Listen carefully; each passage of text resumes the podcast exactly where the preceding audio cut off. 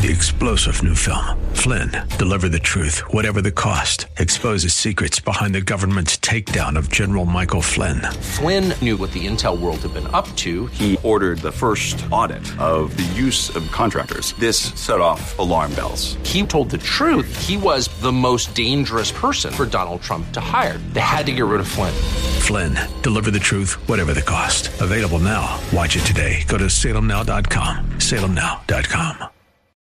I can choose to put either ketchup or mayonnaise on my hamburger, or I could choose to do both. But what about choosing God for salvation, deciding on my own volition that I want Jesus? What does the Bible say?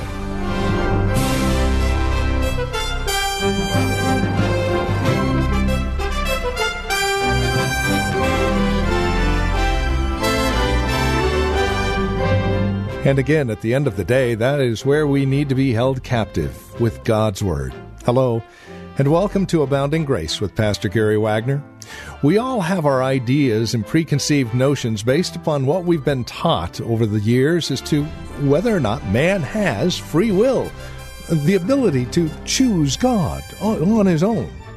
But God's Word has some clear direction for us in all of this, and it would do us well to sit underneath the teaching of God's Word and find out exactly what he has to say about it. So let's do just that. Again, from Reformed Heritage Church in San Jose, here's Pastor Gary Wagner with today's broadcast Man's Free Will, Part 2. This is the second straight Sunday that we are talking about, possibly the most controversial subject in the history of religion, philosophy, psychology, politics, and just about any other topic you want to talk about.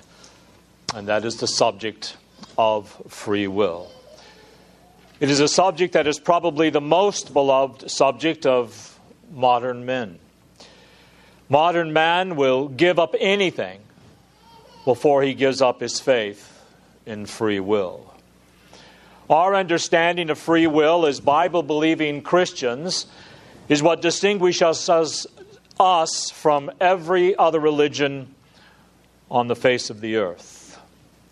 What evangelical Reformed Christianity believes about free will separates itself from every other form of Christianity and every other religion. And as I said last week, this is not some abstract theological treatise. It is a, as personal as you and I can get. Because to talk about the subject of the free will is to talk about us personally.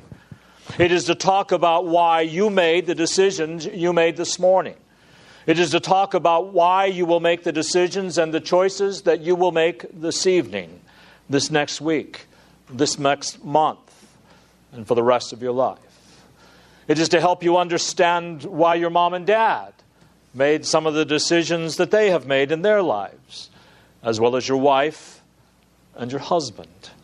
It is as down to earth and as personal as anything can be.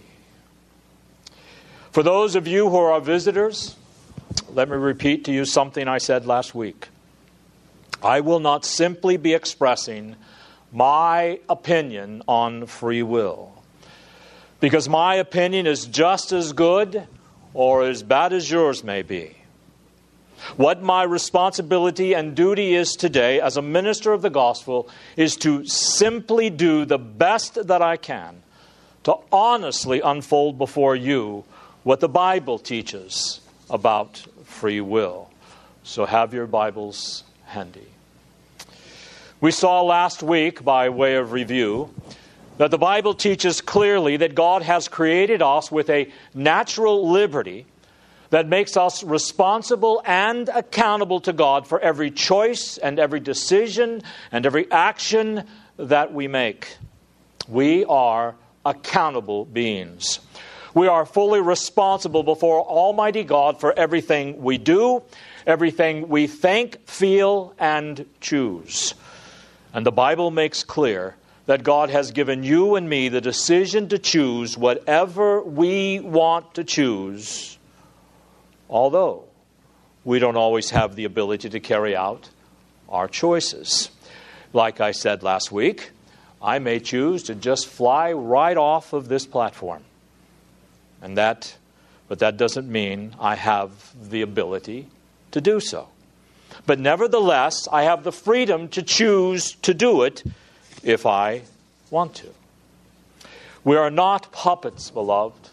We are not automatons.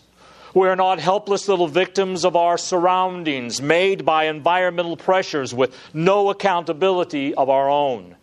Nor are we the puppets of some genetic, biochemical makeup within us so that we can't help make the choices that we make. One of the great fundamental teachings of Scripture is that every man, woman, and child made in the image of God on the face of this earth has the freedom to choose whatever he wants to choose, and they are accountable before God for every choice they make. Now, so far, most Christians would agree with that.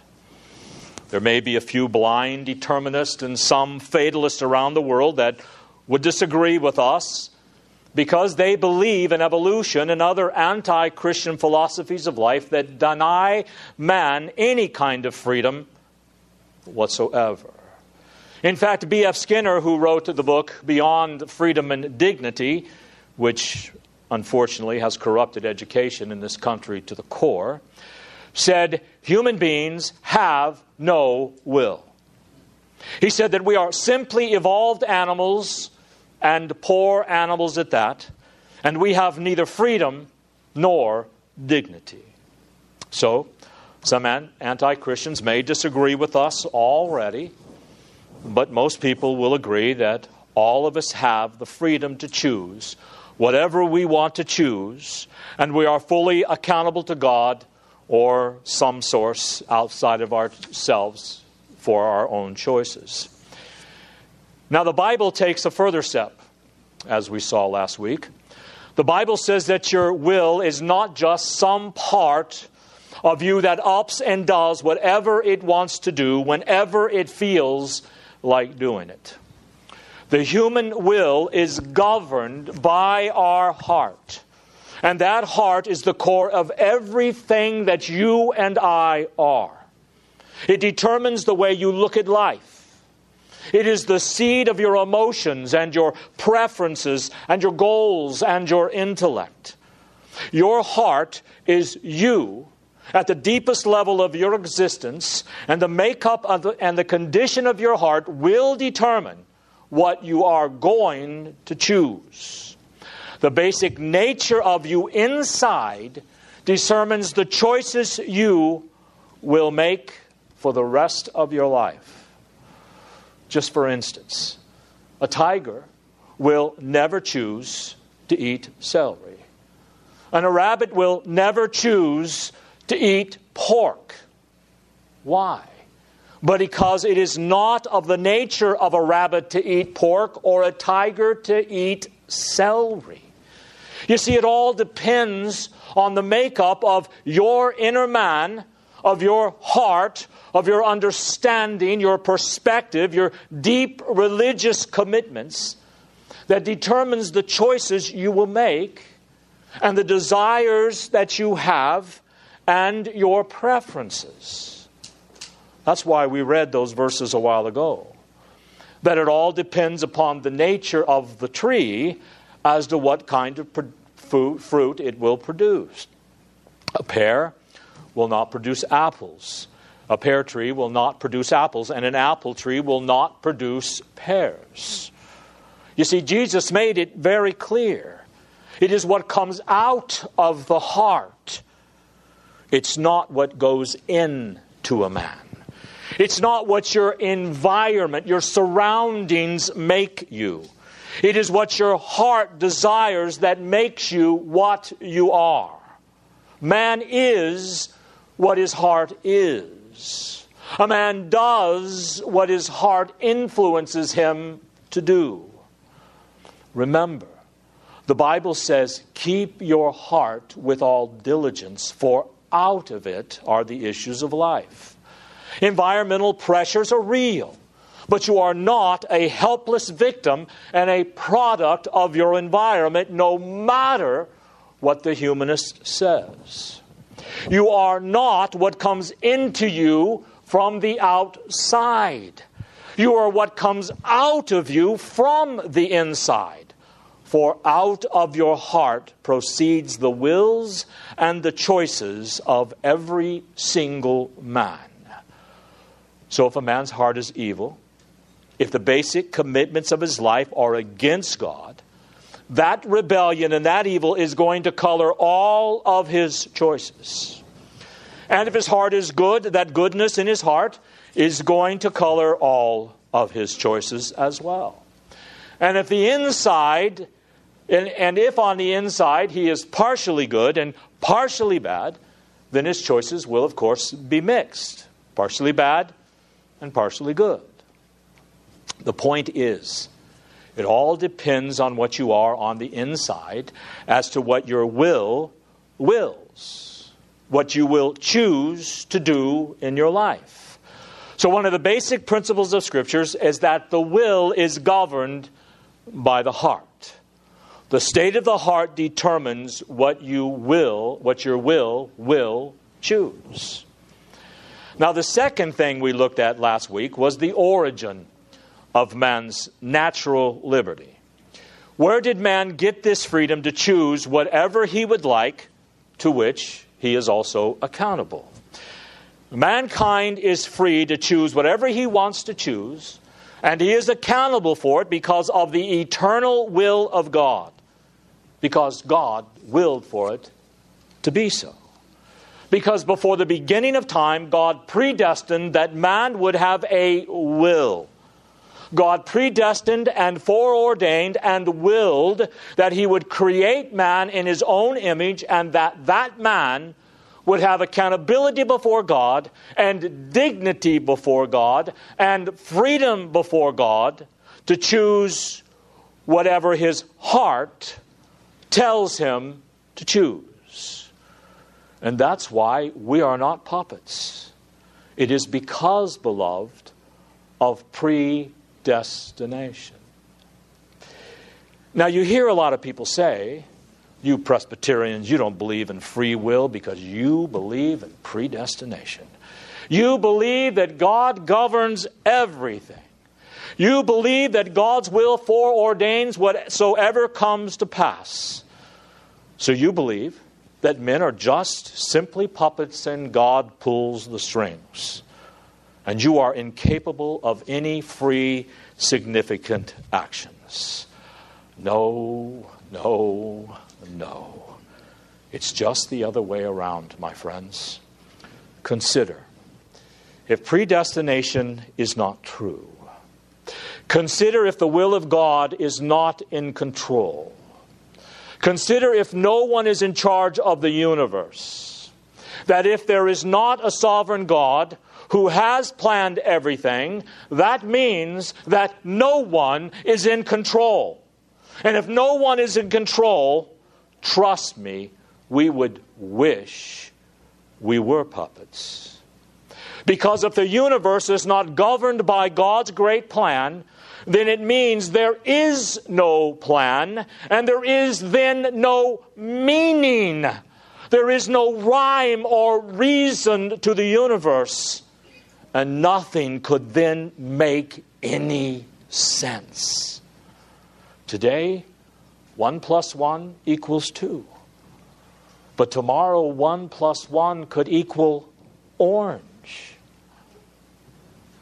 And then all you are is a little chip of wood tossed to and fro on a shoreless, bottomless open where there is absolutely no meaning to life. If no one is control, you are a puppet at best. Well, what does the Bible teach? The Bible teaches God is in control. There is a personal God who holds the reins of the universe, and his will, not man's will, not your will, is ultimate. You have a will for one reason God willed it. Therefore, whenever you think of your own will and your freedom to choose, you must always think of it in terms of its origin God. Your will is not free from the will of Almighty God. Now, a lot of people today, when they think of free will, that's what they actually mean. When they say free will, what they really mean is a sovereign will. They mean an autonomous will.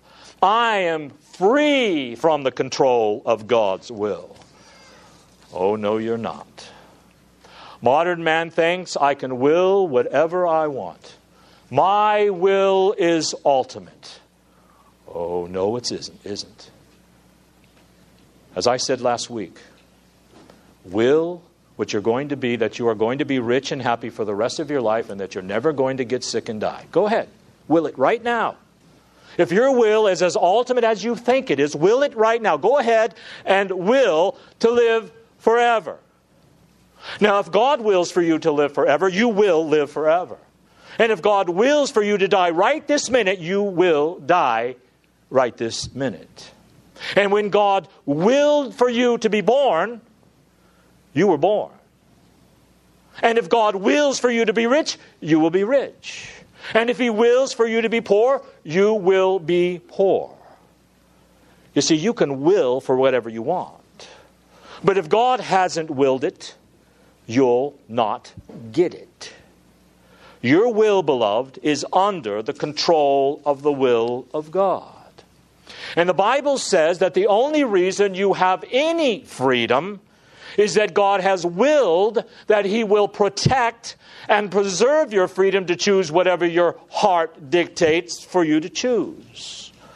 So when you talk about free will, if you're going to talk about it from a biblical perspective, we must always understand it is governed by the heart, and we must also understand that it is never free from the control of the sovereign will of God. Remember the quote I presented last week from Proverbs.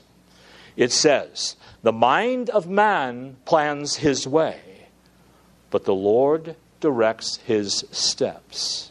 You see, we can come up with plans out of our wills and our choices and our desires, and our plans will always fail if God is not the one directing our paths. We may make plans today after church to go over to a friend's house to visit. But God may will that as you travel to your friend's house, your car breaks down. Man plans his life, but God's will directs his steps.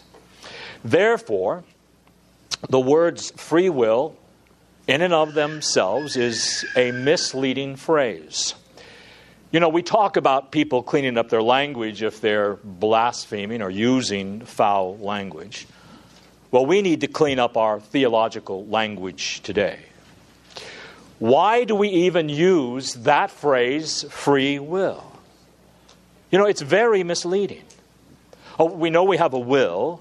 We know we have the freedom to choose whatever our heart tells us to choose. But the words free will are so misleading. And let me tell you why. It's not free, first of all, from the heart. The words free will makes it sound like the will itself is free to do whatever it wants to do, but the will is governed by the state of our hearts. Second, the will is not free from the control of God's will. Third, it is not free from the influence of human depravity and sin. If you have sin in your heart, that sin is going to influence your will. Fourth, it's not free from the influence of grace. If you are a Christian, God's grace is at work in your heart. And He is giving you new desires and new hopes and new strengths and new dreams. That grace and the work of God in your heart is going to influence you and, and you will will and will influence what you will and what you choose to do and what you desire. You see, your will is not free. And moreover, most of the time when people use the phrase free will, they will mean, as I have already said, a sovereign will. And then they shake their puny little fist in the face of God as if God cannot control or will our choices. So, my recommendation to you, in light of these biblical passages today, is to junk the phrase free will, because it is not free from these various influences. Now, that is not to deny man's natural ability, for which he is accountable to make decisions before God. Now, let's go on to another subject that we didn't get to last week, and that is the history of man's free will from Adam to heaven, man's natural liberty to choose from Adam to heaven. Now, what in the world am I talking about? Well, one of the basic issues among Christians in this debate about free will is whether or not people have the freedom and ability to choose good, to choose God in Christ whenever they have a notion to do so. You see, that's really the heart of the issue. Does everybody have the freedom and the ability to choose good and to choose to love God and to choose to believe in Jesus and choose to become a Christian anytime they take a notion to do it? Or is there some limits or restraints upon their ability to choose good or to choose to follow God or to choose to believe in Jesus? You see, your answer to that question will determine whether you stand in the stream of the Protestant Reformation that has been flowing for 450 years, and that streams through Scripture, or whether you stand outside the stream of biblical teaching and the Protestant Reformation. That is the issue I want us to deal with today. Does everyone have the natural ability and freedom to choose to do good, to choose to love God, to choose to believe in Jesus, to choose to become a Christian anytime they have the notion to do so. And all you have to do is just persuade them to do it. Or is there some kind of limitation or some kind of restraint on man's ability to choose so he can't do it on his own accord. Well, there was a book written about 300 years ago called Human Nature in its Fourfold State. And I highly re- recommend this book to you. It's written by Pastor Thomas Boston. I'm sure in those days he would have rather been called Reverend Thomas Boston. but this is a tremendous biblical study of the history of the human will from Adam the very first man until we all get to heaven. And he found in Scripture that there are four conditions throughout the history of mankind in which you see the human will. It all depends on what phase of history one is talking about as to what kind of freedom and ability a man or a woman has. First of all, we're talking about the nature of the human will in man before he fell into sin. In other words, when Adam and Eve were created, they were created perfect. So, what was their will like before they ate of that forbidden fruit? What was the human will like when man was originally created before he fell into sin? Then, the second phase of human will. What is the will now like after the fall and before conversion? Since Adam's fall into sin, all of us are born sinners, and our will and our natural abilities are different than Adam's were. Then there is a third phase. And the human will is, is different in this phase as well. And that is the phase in a human's life after he is converted and before his death. And then the fourth phase is the nature of the human will after death. And that is Pastor Gary Wagner from Reformed Heritage Church here in San Jose with today's broadcast of Abounding Grace. As we close out our time today, I'd leave you with our address, phone number, and our website. We'd love to hear from you. It always means a great deal to us when we hear somebody who has been listening to the program and being encouraged by it. Makes a big deal for us. 408 866 5607 is that phone number. Again, call us 408 866 5607.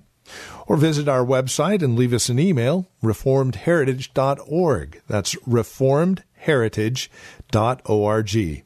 And we also have past messages available, uh, an extensive library of audio that you can tap into at any time for free. Right there at our website, again, reformedheritage.org. Other resource materials are available from that website as well. If you'd rather write to us, the address is Abounding Grace, PMB 402, 1484 Pollard Road. That is here in Los Gatos. The zip code is 95032.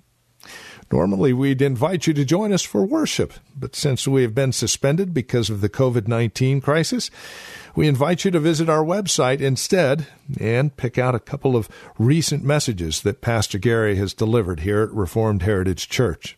Again, reformedheritage.org. We'll also give you updates at that website as to when we return to normal worship. And you're always welcome to call us as well for that kind of information 408 866 5607.